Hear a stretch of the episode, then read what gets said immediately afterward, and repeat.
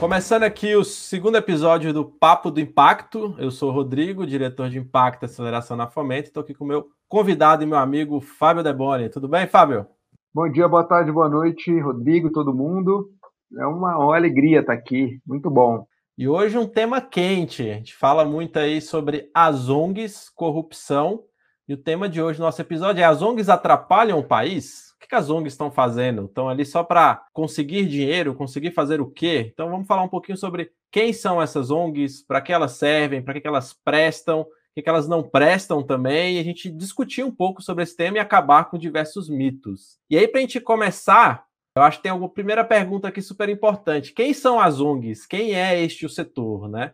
A gente fala aí que as ONGs não são nem empresa nem governo, o famoso terceiro setor comporta as ONGs aí, que elas têm coisas diferentes, objetivos diferentes do primeiro e do segundo setor. Para quem está nos ouvindo aí, o primeiro setor, o governo, o segundo setor, a iniciativa privada. A gente também sabe que muitas vezes a gente imagina a ONG, vendo o nosso imaginário ali, aquelas organizações de bairro fazendo uma atividade social, mas a gente sabe que as ONGs vão muito mais além disso, né? Por exemplo, uma associação de taxistas é uma ONG, que mais que é ONG, Fábio? O que, que tem nesse grupo aí de organizações do terceiro setor? Muito legal. Talvez tenha alguma ligada ao Leonardo DiCaprio, que tem supostamente colocado incêndio na Amazônia. Vamos descobrir ao longo do papo aqui. Mas, assim, é, é, é obviamente é uma brincadeira para trazer uma discussão que é. O próprio título de que as ONGs atrapalham o país é uma narrativa que, infelizmente, está presente hoje ainda, em pleno 2021, né? É, um, é, é absurdo. O próprio pois é, presidente é, falou que as ONGs são câncer. Não, é sem noção. Mas, enfim, eu acho que tem uma, uma questão importante que é. Também nós não vamos ficar aqui no óbvio dizendo a relevância desse setor, porque acho que isso está bem dito já em vários lugares. Mas é trazer para um lugar menos óbvio essa conversa. Né? Primeiro ponto é dizer que nesse chamado terceiro setor, que, para dar um exemplo nosso próximo, Portugal chama de setor da economia social, que eu acho que é bem mais interessante esse nome. Mas, enfim, é para mostrar que tem um outro, tem um outro ser ali, diferente do governo, diferente das empresas. É legal, é curioso ver que as, as ONGs, o terceiro setor, na trajetória dele aqui no Brasil, ele está sempre vinculado a uma negação de algo, né? Interessante isso. Ou ele é não governamental, agora essa expressão está caindo um pouco em desuso mas ele não é o governo e ele não tem fins lucrativos, ele é sem fins lucrativos. Então é curioso isso, né? E afinal de contas, o que, que ele é, né? Se ele não é nenhuma coisa nem outra, eu acho que é um pouco o tema da nossa discussão. É um setor que está buscando construir a sua identidade. E aí acho que tem vários exemplos, né, Rodrigo, que a gente vai tocar aqui ao longo da conversa. Né, a gente pode falar aí de associação de produtores rurais, associações comerciais, até faculdades, diversas faculdades são associações ou fundações que vão aí no âmbito mais jurídico. E fora desses três setores, isso vai ficar uma conversa para um outro episódio, mas ainda tem um setor 2,5 aí que surgiu aí dos negócios sociais que a gente vai conversar mais para frente. Mas o terceiro setor é muito grande, né? Quando a gente olha dois estudos aí principais, nós temos a pesquisa FastField do IBGE fala aí em mais de 200 mil organizações em 2016, enquanto o mapa das OSCs do IPE vai trazer aí por volta de 780 mil organizações. É bem diferente esse número, tem algumas diferenças na metodologia de cálculo, apesar de usar bases parecidas, mas ele já traz uma dimensão para a gente. Então a gente não está falando de mil ONGs, nem de mil, um milhão de organizações no país, mas a gente sabe aí que é um setor muito grande. E junto disso, que é muito legal isso que você falou da economia social de Portugal, o terceiro setor emprega muitas pessoas, né? A gente está falando aí de mais de 2 milhões de pessoas que estão empregando, que trabalham com o setor, tiram a renda a partir dele. Então, muito mais do que apenas resolver problemas sociais, ambientais, interesses de classe, o terceiro setor também está promovendo uma movimentação na economia como um todo. Não, acho que vale lembrar que, assim, é por isso esse nome da economia social, né? Acho que ele cabe muito, né? Porque dá a dimensão do poder econômico que essa turma tem que a gente menospreza, né? Então, só esse parênteses aqui que eu acho que é importante. E aí, entendendo né, que esse setor é super amplo, diferente, não é homogêneo, né? A gente vai falar um pouquinho sobre isso.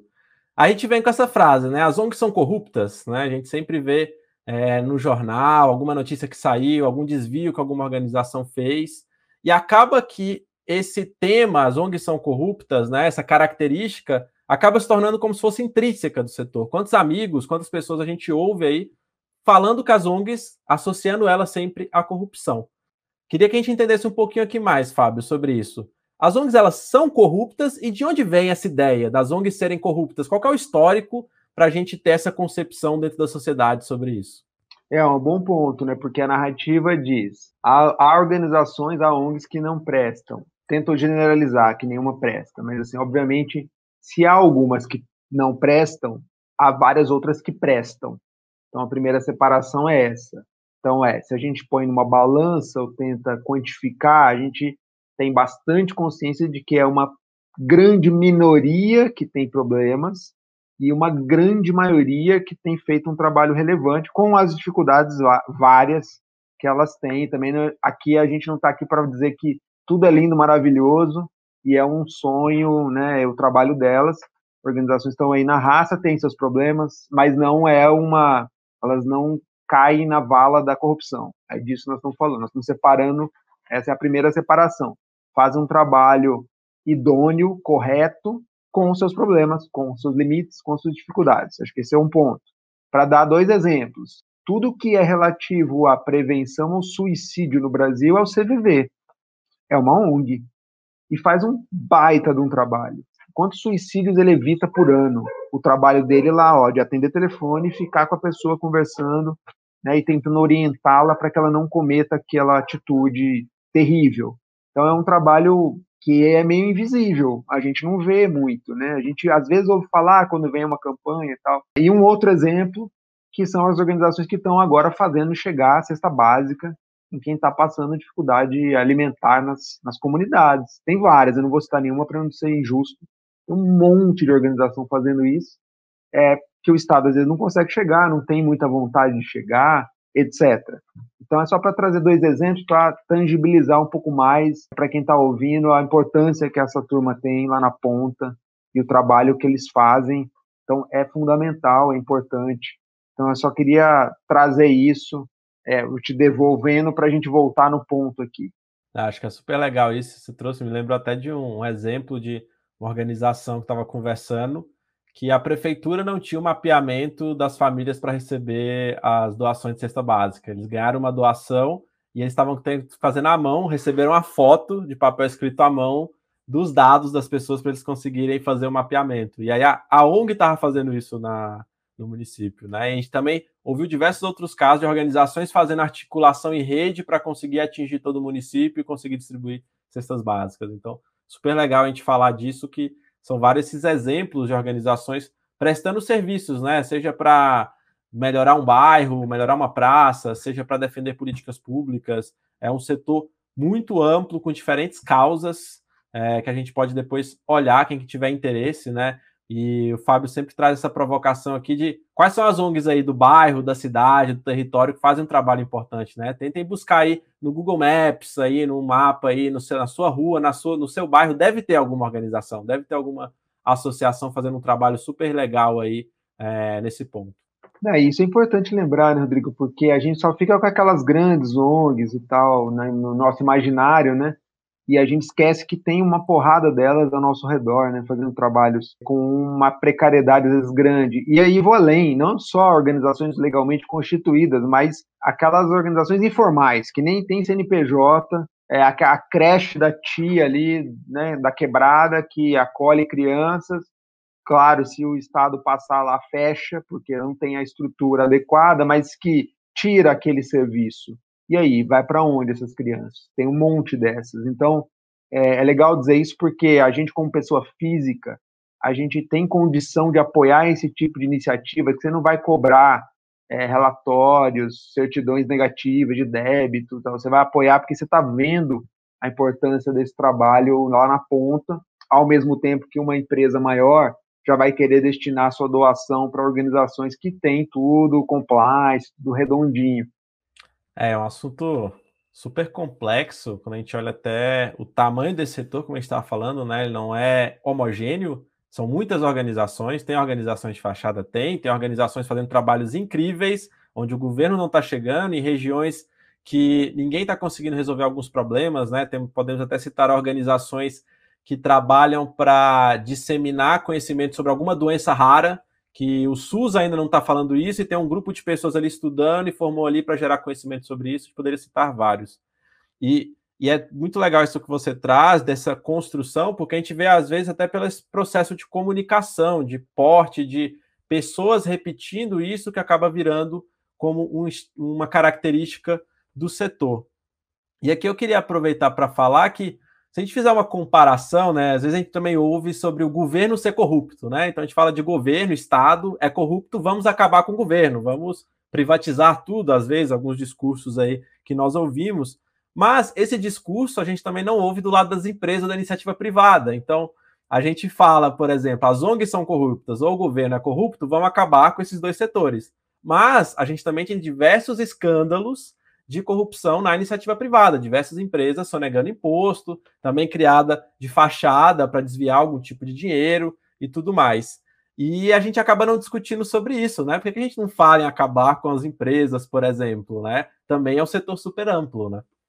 Não, basta a gente ver a situação do Lava Jato, que é o exemplo que está mais presente aí no nosso imaginário.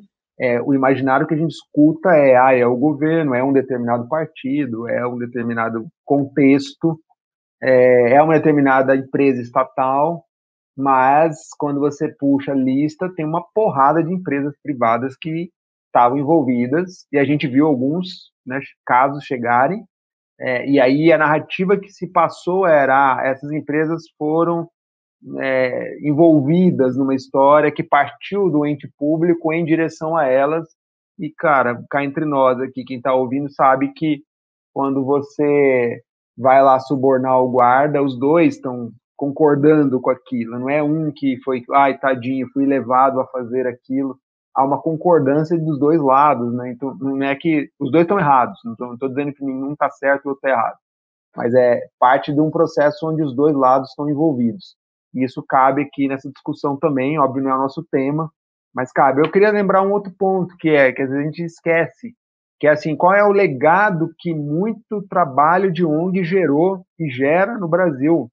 Então, várias legislações foram criadas a partir de um trabalho histórico de ONGs no Congresso ou em câmaras de vereadores ou né, no Estado, pressionando. Acho que um exemplo, para trazer vários, mas um exemplo, é a própria criação do Estatuto da Criança e do Adolescente, os conselhos tutelares, tudo isso que existe hoje, ok, tem fragilidades na estrutura, mas foram criadas graças a um trabalho de um monte de organização da sociedade civil que pressionou, lutou, brigou e hoje está brigando para não é, retroceder mais ainda nessas políticas. Então, é só para dar um exemplo, às vezes a gente não vê, é invisível a atuação da ONG, ah, o Conselho Tutelar é um órgão do Estado, né, da Prefeitura, que está ali e tal, mas ele só existe porque foi uma luta de muito tempo dessas organizações. Então é legal lembrar isso, né, Rodrigo?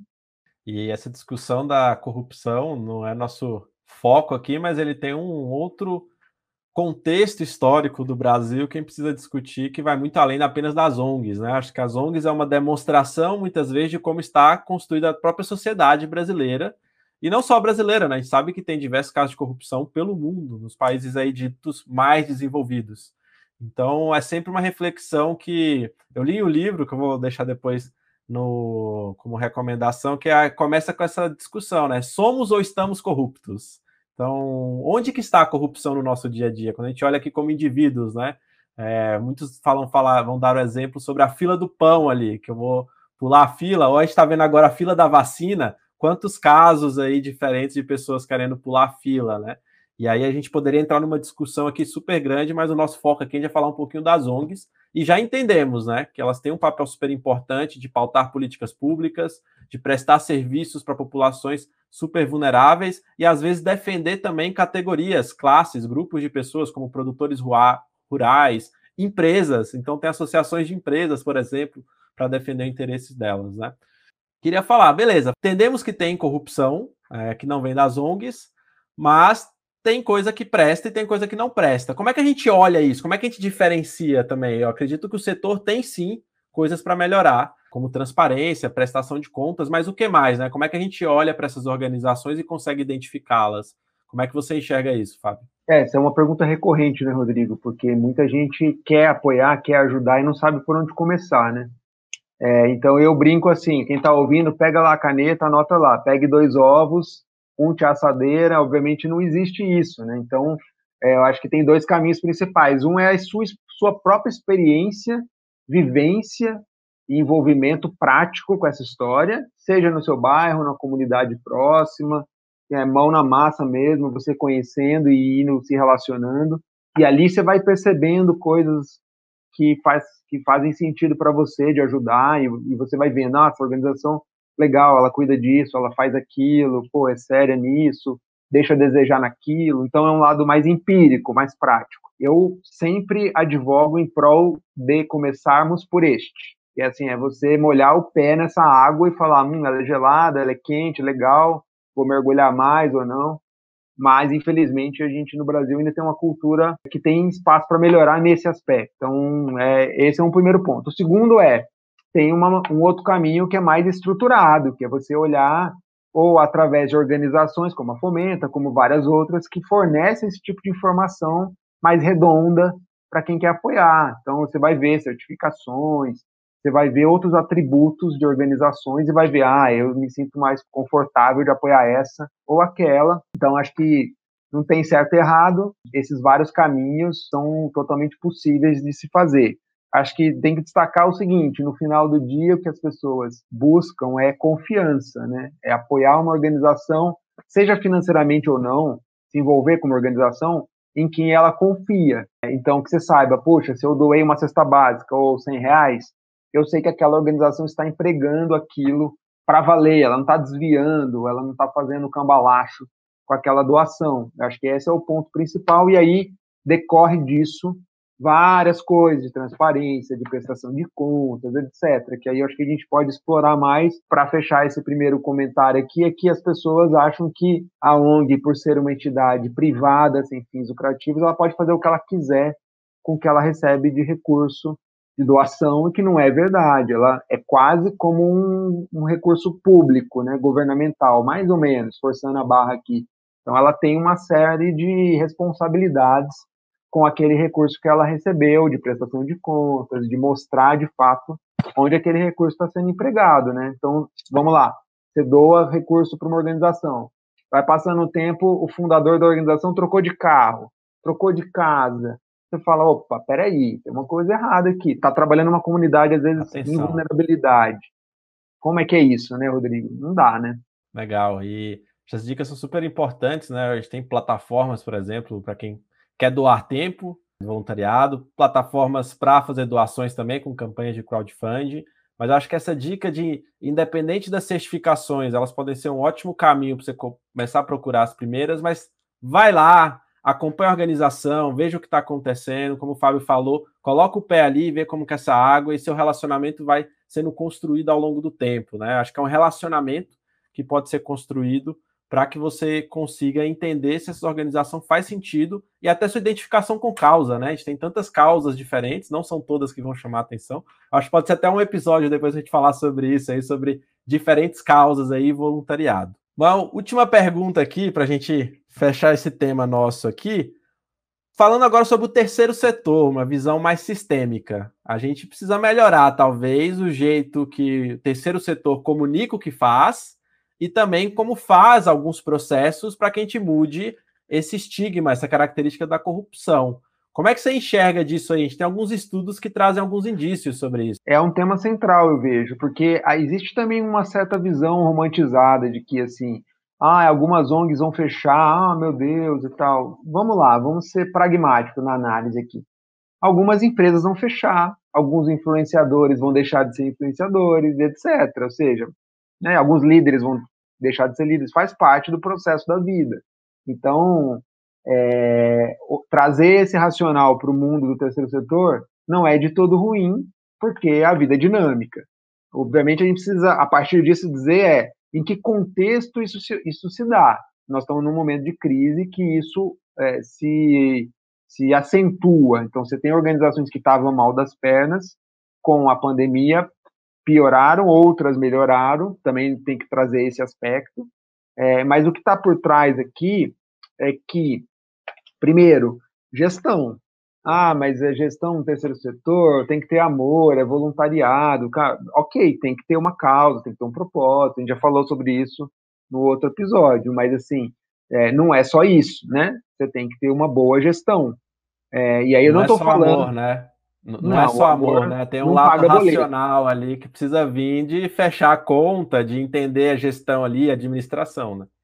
E aí, quando a gente fala de gestão, as pessoas imaginam aquela gestão de empresa, né, que é que meta, resultado, não é, não é só disso que a gente está falando, embora algumas ONGs vão por esse caminho, tudo bem, não tem certo e errado, mas eu não acho que esse modelo é um modelo que o terceiro setor deva adotar como um todo. Mas eu estou dizendo é que precisa ter alguma gestão, precisa ter alguém que controle quanto é que entra de recurso, quanto que sai, como é que esse processo se dá dentro da equipe. É, não dá para ter a, a ONG que tem o dono ainda que bate na mesa, né, que dá as decisões da cabeça dele e tal. Então, acho que isso ainda existe muito. E é esse tipo de organização que tem uma gestão que deixa a desejar, tem um modelo de equipe, de liderança que deixa a desejar, que tem uma transparência que deixa a desejar, obviamente essa daí é um alvo fácil de dançar no momento de crise, porque você que está doando recurso começa a olhar para uma organização dessa e falar, poxa, peraí, pô, não está me entregando, não está dizendo, né, não está passando confiança. Eu, e eu, ao mesmo tempo, tenho uma porrada de outras aqui precisando, que me trazem esse, essa confiança, eu vou direcionar para outras. Então, esse processo ele está em curso, não é de agora, isso sempre ocorreu no setor. Ocorre que agora você tem é, outras organizações, né, os negócios sociais, as próprias empresas ocupando um pouco esse espaço do socioambiental. Então, de certa forma, tem uma disputa maior de gente pescando nesse mesmo aquário do socioambiental, e aí algumas ONGs vão perder relevância nessa caminhada. Infelizmente, eu acho que algumas vão fazer muita falta, outras nem tanto, e outras vão emergir, vão aparecer dessa história. Acho que esse é o cenário. É, é super legal, né? A gente vê alguns estudos sobre doação tem a pesquisa Doação Brasil e algumas outras pesquisas sobre doação, e a questão da transparência é um dos principais pontos relacionados à falta de confiança no setor. Como você mencionou, é um dinheiro que as pessoas doaram, né? Então, alguém doou para essa iniciativa, alguma empresa colocou, então o terceiro setor trabalha muito com o dinheiro dos outros. Então, por isso que a transparência é muito importante, a gente contar como esse dinheiro está sendo utilizado, né? Então, não só na hora de pedir, de eu explicar o que eu vou fazer com esse dinheiro, um projeto que seja, ou a minha ação, mas também o que foi feito depois, o que aconteceu, né? Pedir uma cadeira para colocar ali na sala de aula ali, beleza? Comprei essa cadeira, coloquei, como é que ela está sendo utilizada? Então, é todo um processo, desde o pedir até contar como ela está sendo utilizada. A gente ainda vê muito aqui, principalmente dentro da Fomenta, fazendo trabalho de certificação e acompanhando as organizações, diversas organizações, por exemplo, não tem nem uma rede social hoje em dia. Então a gente fala aí, em 2021, é, é praticamente, antigamente tinha caixa postal, né? Mande sua doação aqui, mande a sua, o seu, a sua carta para a caixa postal aqui, meu endereço. Hoje em dia, o endereço de qualquer empresa, de qualquer organização, é a internet, né? Então, ter as redes sociais, o Instagram, o Facebook, aí vai depender da estratégia de cada organização. Tem um site, quando possível, eu sei também que isso gera custos, mas tem meios gratuitos para fazer isso, é super importante para ajudar na questão da transparência, da prestação de contas, de mostrar que a organização existe, porque imagina que o Fábio me conta de uma organização, eu vou jogo no Google aqui, pesquiso, cadê? Não acho nada. Como é que eu vou saber o que está sendo feito? Como é que eu vou saber as histórias que estão acontecendo, de quem essa organização está impactando, né? Então, acho que é um ponto super legal de como a gente usa essas ferramentas para a gente conseguir mostrar a transparência e prestar contas, né? Acho que tem que lembrar que a internet está aí a nosso favor, né? Não dá para a gente, em pleno 2021, a gente ignorar a, a força que a internet tem. É, existem organizações que são muito resistentes e às vezes utilizam o argumento de ah, mas eu não tenho um técnico ou alguém que domina. Cara, na boa, eu, eu assim, esse tipo de argumento me incomoda. Porque hoje você pega um menino de 14 anos, ele faz isso para você com o pé nas costas. Assim, uma página web simples, uma rede social simples. Eu acho que o ponto para mim não é esse, é, de criar. O ponto é tá, você vai criar, e aí? Você vai fazer o quê? O que, que você vai comunicar? Como que você vai interagir com aquela audiência? Porque, tá, você tem uma. Eh, várias tem páginas que estão mega desatualizadas. Então, também é melhor não ter, nesse caso, porque queima o filme ter. Então, o que eu tenho visto de organizações mais simples é usar bem o WhatsApp. Por exemplo, ter um WhatsApp que funciona, que fica com uma pessoa que responde, que consegue minimamente organizar as informações, já, já é meio caminho andado. Então, a pessoa pergunta, a, volta a resposta, tem um mínimo de transparência ali, que você vai dizendo o que está acontecendo, obviamente não, não é suficiente. Mas entre não ter nada, o WhatsApp da organização já ajuda bastante nessa interação com doadores, com parceiros e tal. E dali é uma porta de entrada para ir colocando outras ferramentas a favor da organização. Acho que isso é fundamental. É, e aí volta naquilo que a gente estava dizendo. Aquelas que resistirem muito a isso, e aí, de novo, eu não estou falando de ter 50 redes sociais, né, um assessor de mídia, não, não é isso. Para algumas organizações vai ser isso, mas para a grande maioria não vai ser isso. É, mas aquelas que resistirem a, a ter um mínimo disso, elas são fortes candidatas a irem ficando pelo caminho nessa jornada, infelizmente. Esse exemplo do WhatsApp é super legal, Fábio. Meu pai, ele estava acompanhando uma organização e aí eles estavam precisando de um liquidificador. Na verdade, um liquidificador não, estavam precisando de um espremedor de laranja. E meu pai tem um espremedor de laranja há muito tempo, de uma lanchonete que ele teve há vários anos atrás. Antes de existir food truck, ele tinha um food truck há 30 anos atrás. e aí eles estavam precisando porque o deles quebraram. E eles têm um grupo no WhatsApp e eles mandaram lá que estavam precisando comprar. E aí ele falou: Eu tenho aqui. Aí meu pai doou esse espremedor e aí a pessoa da organização mandou uma foto deles espremendo a laranja lá para fazer o suco para as crianças. Era só isso que meu pai precisava. Ele não precisava de um relatório de 50 páginas contando o que a organização fez. Ele já falou: olha que legal, estão usando lá o espremedor, já tem uma utilidade, estou feliz aqui com a minha doação e já prestaram contas ali de como foi utilizado.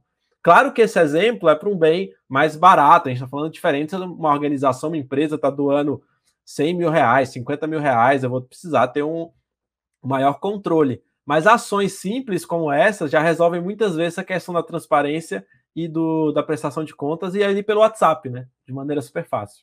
E, e detalhe, eles não mandaram a foto para o seu pai com o Queiroz tomando suco de laranja, porque senão seu pai ia ficar muito chateado.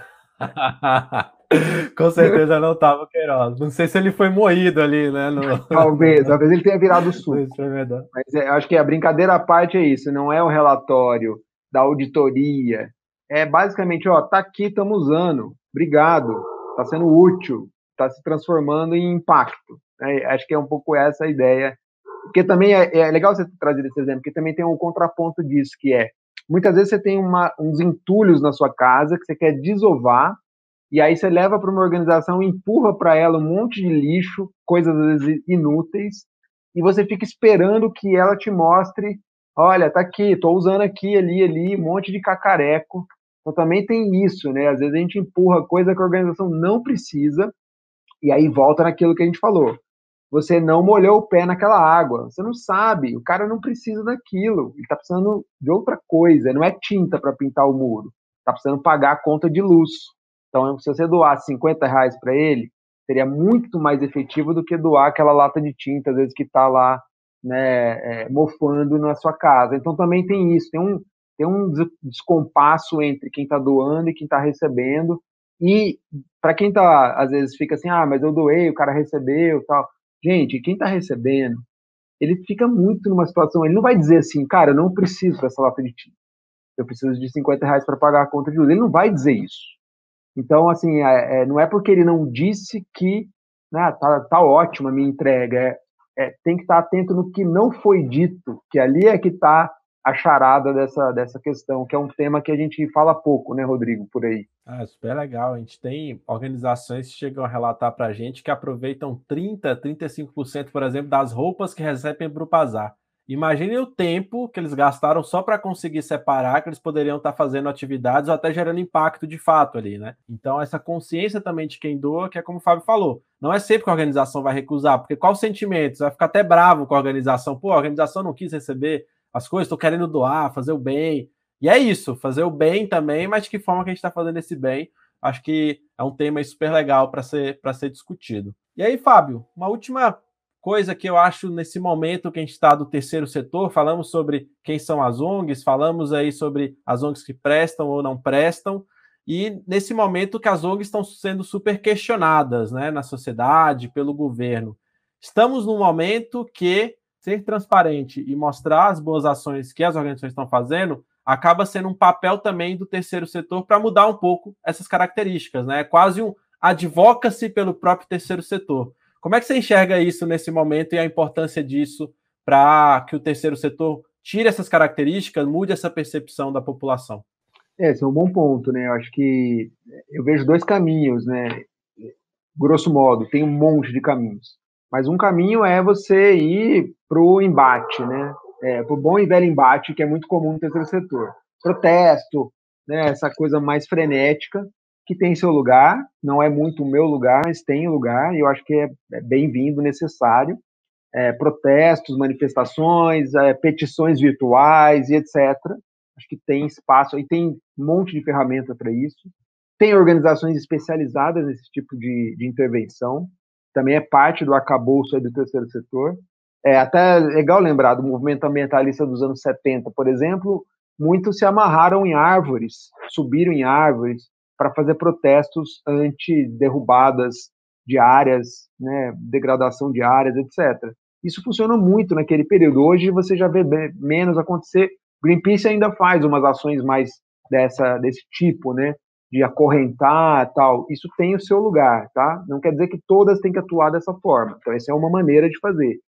É, é um caminho necessário. O outro caminho é você usar seu poder de influência, você influencia outras pessoas. É, como é que você traz essa influência para um colega, um vizinho, um parente, etc., no seu lugar de trabalho, na organização que você está, tentando mover essa organização em direção a uma percepção diferente desse, desse senso comum que ah, o setor não presta, é tudo corrupto, etc. Tem vários exemplos de empresas que têm sólidas parcerias com ONGs, trabalhos de longa data, com resultados mensuráveis, com governos, vários, com pessoas físicas. Então, assim, tem um monte de exemplos. Então, ao invés de ficar mostrando exemplo, é no seu arco de influência, como que você traz essa informação numa conversa, numa relação que você tem e mostra, não, não é bem assim, olha, tem isso, tem isso, tem isso eu vivi essa experiência, eu tenho essa relação aqui e ali. Você vai trazendo para um universo mais próximo de cada um e não lá o Leonardo DiCaprio, ah, tá lá, nem sei, Amazônia, nunca fui. Você traz para a realidade de cada um. Acho que é isso que a gente precisa fazer no espaço onde cada um atua. Acho que isso é fundamental. É super legal, né? Até quem trabalha no próprio terceiro setor, quem lidera, quem é voluntário, como é que influencia no meio que está ali, falando sobre o papel das ONGs, né? A gente deu várias pistas aqui de caminhos aí para falar sobre isso, mas defender e falar sobre esse setor é super importante para que a gente comece a mudar é, essas características aí que muitas vezes o terceiro setor é associado. Lembrando uma coisa, Rodrigo, interessante isso, porque tá, a, a narrativa é tão desfavorável neste momento que muitas vezes eu já vi a organização, ela omitia que ela era uma ONG ela dizia: ó, eu atuo numa organização ou numa empresa que faz isso, isso, isso aqui. Na verdade, era uma ONG que fazia aquilo. Mas ela tirava esse, esse ela omitia essa parte, e aí a, a, a aceitação daquela conversa era outra. A pessoa olhava e falava: nossa, que legal, você faz isso, pô, que bacana esse serviço, né, e tal, ou esse projeto, etc. E aí ela deixava de lado o lado ONG. Isso olha, olha o nível que a gente chegou, né? Você tem que omitir esse lado, tem que esconder a marca para você conseguir que aquele interlocutor veja o seu resultado, o seu impacto, que é o que nos interessa no final do dia, mas é, é um absurdo. Mas só para dizer que tem estratégias, às vezes você tem que usar de guerrilha para tentar preservar o que está sendo feito em termos de resultado, né? Acho que é sintomático do momento que a gente está vivendo. Com certeza. E até a questão também dos termos que muitas vezes a gente se acostumou a utilizar para quem está dentro da bolha do terceiro setor, né? De vulnerabilidade, a gente poderia citar outros vários aqui, que a população em geral não conhece, né? Então a gente acaba falando e soltando vários termos que acaba também deixando mais difícil a compreensão da população sobre o que é ONG, né? Sobre o que elas fazem, sobre o tipo de serviço que é realizado, né? Então tem todo um trabalho de discurso Não precisa ser algo também totalmente pensado. Eu acho que a gente escolher boas palavras, escolher bons temas aí para conversar. Chegando aqui nos acréscimos aqui do nosso papo, Fábio, já estou até ansioso aqui para saber as suas dicas de livros, de vídeos, de artigos. O que, que você traz aí para a gente hoje de dica aí para quem está nos acompanhando?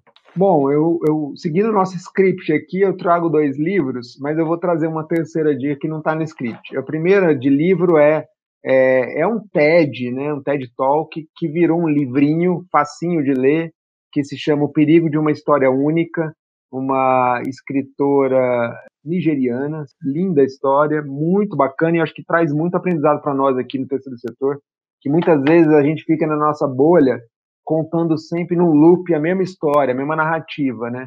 E aqui ela mostra isso, assim, como você deve expandir essa história para outras narrativas, para além da majoritária, né, a principal. Então, muito legal, fácil de ler, recomendo muito. E o segundo é um clássico do Inácio de Loyola Brandão, Não Verás País Nenhum. Esse livro é um clássico, assim, ele, ele é um romance, é uma ficção, mas de certa forma ele antevê um pouco do momento que a gente está vivendo, assim, surreal a capacidade que ele conseguiu de antever a, sei lá, três, quatro décadas atrás. Então, é uma leitura mais densa, obviamente, mas para quem quiser se aventurar, vou ouvir as suas e depois eu trago a minha última bônus aqui. eu vou deixar uma bônus também, porque eu só li o primeiro capítulo, eu estava com três aqui, mas eu peguei dois aqui de indicações. É, primeiro é, é um compilado de um fórum que teve, chama Somos ou Estamos Corruptos. É, em 2005, juntaram 50 especialistas das mais diferentes áreas, físico, médico, é, cientista social, para discutirem sobre a corrupção no Brasil e montar uma proposta concreta que o Brasil poderia fazer para combater a corrupção. O, o, mais legal de ler esse livro e ler a reflexão desse fórum que teve é que tinham pessoas de todos os espectros políticos possíveis ali, da direita à esquerda. E eu imagino muito se em 2021 a gente conseguiria juntar 50 pessoas que acreditam em coisas totalmente diferentes para ter uma conversa e falar sobre corrupção, né? Nesse momento tão dividido que a gente está, tanto do Brasil ou do mundo. Mas deixa essa indicação. O livro já está esgotado, mas é fácil encontrar em sebo, então depois quem quiser ler. E o segundo livro que eu deixo de indicação, eu li final do ano passado, eu acho que traz muito sobre essa nossa conversa sobre corrupção, para quem quiser aprofundar. O G7 Souza escreveu um livro chamado Elite do Atraso, e ele traz uma perspectiva de onde vem a corrupção do Brasil, para além do que a gente está acostumado a ouvir ou a ler em vários livros que são referências, né? Não dá para dissociar a corrupção do Brasil sobre toda a questão de classe e da escravidão. Então ele vai trazer um olhar super legal sobre isso e que nos faz repensar mesmo se é só uma herança portuguesa, se é só uma herança cultural, que vai muito além disso a gente olhar para a corrupção. Então deixa essa indicação também, quem quiser ler e se aprofundar aí, os dois discutindo muito sobre a corrupção no Brasil. E a sua terceira dica aí, Fábio? O que, que você traz aí, essa bônus aí pra gente? Eu também li o Gessé e, assim, para quem tá ouvindo, ele tem um canal no YouTube que eu acho que vale depois fuçar e ouvir e tal. Um cara muito lúcido, que tem uma visão impressionante do Brasil. Recomendo muito. Infelizmente, no terceiro setor, a gente fica sempre referenciando muita coisa gringa, alguns medalhões aqui, e essa turma mais da sociologia, da ciência política, geralmente a gente deixa elas meio de lado, principalmente quando são pessoas que têm uma visão mais crítica. Né, do que a média ali do setor. E aí, eu, eu dizer isso, eu estou dizendo que eu não, não necessariamente a gente tem que concordar com o Gessé, com o Boaventura, com esses pensadores, mas a gente precisa lê-los, porque eles dão um chacoalhar né, nos nossos neurônios e fazem a gente pensar coisas estruturantes do setor que às vezes a gente passa batido. Então é, é, é isso que eu queria trazer. A minha dica bônus é que é, recentemente teve um Roda Viva com Ailton Krenak, assim, espetacular, recomendo muito, dê um Google aí, Ailton Krenak, Roda Viva, vai encontrar facilmente, é um cara muito inspirador, é, para quem não sabe, ele já teve uma trajetória política, né, partidária, e tem uma trajetória nesse movimento indigenista, movimento social, é um cara, movimento ambientalista, é um cara incrível, sim. Também, infelizmente, anda pouco pelo nosso setor nos eventos. Era uma figura que poderia estar mais próximo, dialogando conosco. Muito bom, boas dicas aí.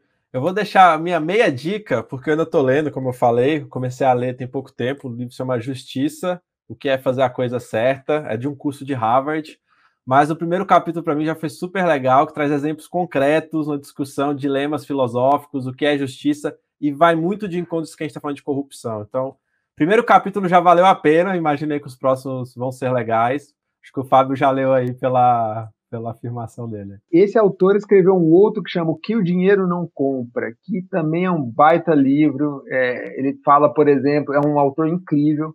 Ele fala, por exemplo, de, acho que na, na Inglaterra, esforço de remunerar as pessoas que doariam para a campanha de doação de sangue.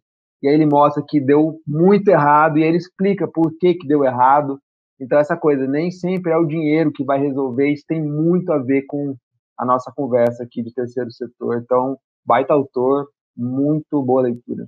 Bom, trago notícias em breve aí nos próximos episódios, como foi a leitura aí, minhas recomendações. Vou deixar meia dica aí. Lembrando ao ouvinte que nós, é, esse tipo de leitura está longe de ser uma leitura sessão da tarde, tá? Uma leitura densa, que você tem que parar, digerir um pedaço do, do texto.